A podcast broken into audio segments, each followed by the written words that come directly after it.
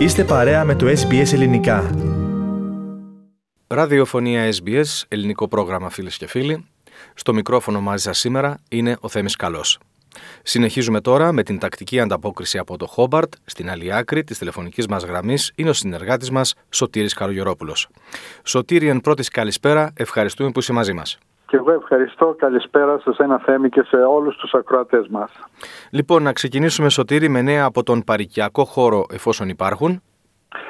Ναι, Θέμη, αυτή την Παρασκευή 10 Ιουνίου στις 3 και 20 το απόγευμα θα αφιχθεί στο Χόμπαρτ ο Σεβασμιότατος Αρχιεπίσκοπος Αυστραλίας κ. Μακάριος μαζί με την ακολουθία του. Κατά τη διάρκεια της επίσημης επίσκεψης στην πολιτεία μας ο Σεβασμιότατος θα επισκεφθεί και το Λόνσεστον στη Βόρεια Τασμανία.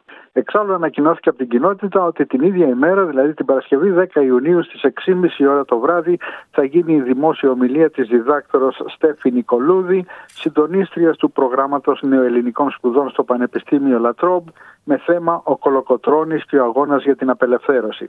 Η ομιλία θα γίνει στο ελληνικό κλαμπ. Και να περάσουμε τώρα σε νέα ευρύτερο ενδιαφέροντο σωτήρι και εστιάζουμε πρώτα στα πολιτικά πράγματα της Τασμανίας. Αναφέρεται πως έχει επανέλθει στην Βουλή εκεί της πολιτείας σας το θέμα του αριθμού των βουλευτών και είναι πολλοί εκείνοι που πιστεύουν ότι πρέπει να αυξηθεί ο αριθμός των βουλευτών από 25 σε 35. Ακριβώς έτσι, η Θέμη, ο Πρωθυπουργός της Τασμανίας, Τζέρεμι Ρόκλιφ, είπε ότι πριν από το τέλος του τρέχοντος έτους η κυβέρνησή του θα καταθέσει νομοσχέδια στη Βουλή για την αλλαγή του αριθμού των εδρών από 25 σε 35. Η κάτω Βουλή της Πολιτείας συρρυκνώθηκε σε 25 μέλη το 1998 εν μέσω ανησυχιών ότι η Τασμανία δεν μπορούσε να εκλέξει ισχυρές κυβερνήσεις και είχε θεωρηθεί ως μια προσπάθεια μείωσης της επιρροής των πράσινων που έλεγχαν την ισορροπία δυνάμεων δυνάμεων από το 1996. Ο κύριος Ρόκλιφ έκανε την ανακοίνωση κατά τη διάρκεια της συζήτησης στο Κοινοβούλιο σχετικά με μια αναφορά που κατέθεσαν οι πράσινοι ζητώντας την αποκατάσταση των αριθμών. Ε, πιστεύω ότι είναι καιρός να αναλάβουμε δράση μία για πάντα. Είναι πολύ σημαντικό ζήτημα. Μερικές φορές πρέπει να έχεις το θάρρος των πεπιθήσεών σου και να κάνεις αυτό που είναι σωστό, είπε. Η ηγέτης των Πράσινων, Κάσιο Κόνορ, είπε ότι η ανακοίνωση του κ. Ρόκλιφ ήταν ένα σημάδι μεγάλου θάρρους και μία ένδειξη ότι ο Πρωθυπουργός είναι έτοιμος να κάνει το σωστό. Οι Πράσινοι θα προτείνουν να διατηρηθούν οι πέντε εκλογικές περιφέρειες της Τασμανίας και να εκλέγονται επτά αντιπρόσωποι στην κάθε μία αντί για πέντε. Το Συμβούλιο Aboriginals της Τασμανίας ζητά το διευρυμένο κοινοβούλιο να περιλαμβάνει δύο ειδικές έδρες για αυτούς, λέγοντας ότι αυτές οι θέσεις θα πρέπει να δημιουργηθούν επιπρόσθετα από ό,τι έχει προταθεί από τον Πρωθυπουργό και θα πρέπει να είναι για ολόκληρη την πολιτεία και όχι για κάποια από τις υπάρχουσες περιφέρειες. Και τώρα σε κάτι το τελείως διαφορετικό σωτήρι. Η μεγαλύτερη συλλογή ψαριών στην Αυστραλία, λέει η είδηση, βρίσκεται στο Χόμπαρτ και έχει μάλιστα 160.000 δείγματα ψαριών. Έτσι ακριβώς είναι, Θέμη. Ακούγεται μεγάλος ο αριθμός. Η Εθνική Συλλογή Ψαριών της Αυστραλίας βρίσκεται στο Χόμπαρτ και συγκεκριμένα στα κτίρια του CSIRO. Η συλλογή αυτή άνοιξε στο Χόμπαρτ το 1984 και έχει περισσότερα από 160.000 δείγματα ψαριών σε βάζα και μπανιέρες γεμάτες εθανόλη. Ε, στη συλλογή θα βρείτε ένα μικρό σαλάχι που πιάστηκε στη Δανία τη δεκαετία του 1850 και δωρήθηκε στη συλλογή το 2002.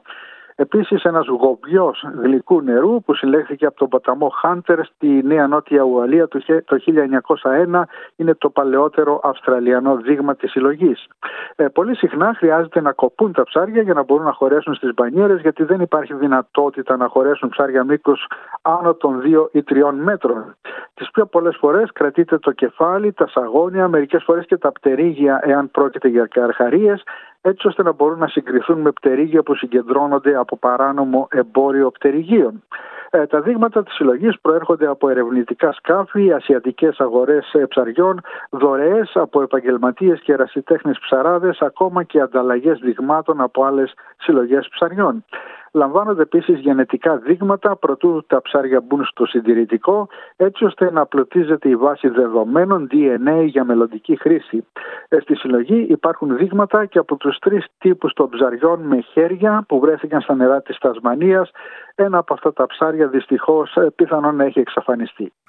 Και τώρα Σωτήρη θα μας μιλήσεις για την αρχηγό των Πρασίνων στην Τασμανία, την Casey O'Connor, η οποία λέει ζήτησε συγνώμη για μηνύματα που έγραψε σε μέσα κοινωνικής δικτύωσης, υποστηρίζοντας τον Αμερικανό ηθοποιό Johnny Depp στην δικαστική διαμάχη που έχει ο ηθοποιός με την πρώην σύζυγό του. Ναι, Θέμη, δεν νομίζω ότι υπάρχουν πολλοί που δεν ασχολήθηκαν έστω και λίγο με τη δικαστική υπόθεση των ηθοποιών Johnny Depp και της πρώην συζύγου του Amber Heard. Ε, κατά τη διάρκεια της δίκης που έγινε στην Αμερική και σε έξι εβδομάδες, ο κύριος Depp και η κυρία Heard κατηγόρησαν ένα τον άλλον για συκοφάντηση και βία. Το δικαστήριο τιμώρησε τη σύζυγο αποφασίζοντας ότι πρέπει να δώσει στον κύριο Ντεπ πάνω από 10 εκατομμύρια δολάρια, ενώ αυτός θα έπρεπε να της δώσει 2 εκατομμύρια δολάρια. Η δίκη πόλωσε το κοινό που χρησιμοποίησε τα μέσα κοινωνικής ε, δικτύωση για να εκφράσει τη γνώμη του. Ένα άτομο από αυτά που κατέφυγαν στα μέσα κοινωνικής δικτύωσης ήταν και η ηγέτης των Πρασίνων ε, της Τασμανίας, Κάσιο Κόρνορ, η οποία υποστήριξε τον κύριο Ντεπ απαξιώνοντας την κυρία Χέρντ. Τα μανίματα της κυρίας Οκόνορ τα είδε πολλοί κόσμος και μερικοί αντέδρασαν. Μία φεμινίστρια συγγραφέας, η Κλέμεντιν Φόρντ, είπε ότι είναι ανησυχητικό να βλέπεις την ηγέτη των πράσινων, πράσινων της Τασμανίας να εκφράζεται τόσο σκληρά υποστηρίζοντας τον κύριο Ντεπ.